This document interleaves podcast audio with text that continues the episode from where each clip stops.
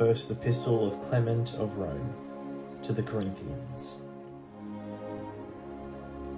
Chapter 46 Such examples, therefore, brethren, it is right that we should follow, since it is written, Cleave to the holy, for those that cleave to them shall themselves be made holy.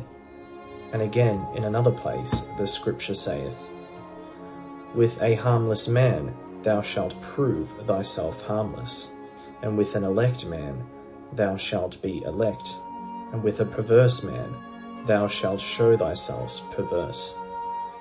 Let us cleave therefore to the innocent and righteous, since these are the elect of God. Why are there strifes and tumults and divisions and schisms and wars among you? Have we not all one God and one Christ?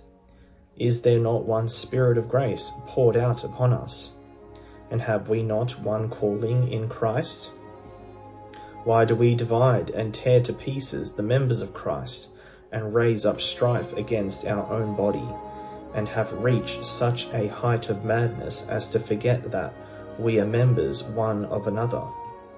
Remember the words of our Lord Jesus Christ, how he said, Woe to that man by whom offences come.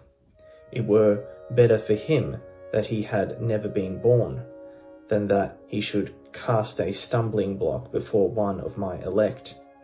Yea, it were better for him that a millstone should be hung about his neck, and he should be sunk in the depths of the sea, than that he should cast a stumbling block before one of my little ones. Your schism has subverted the faith of many, has discouraged many, has given rise to doubt in many, and has caused grief to us all. And still your sedition continueth.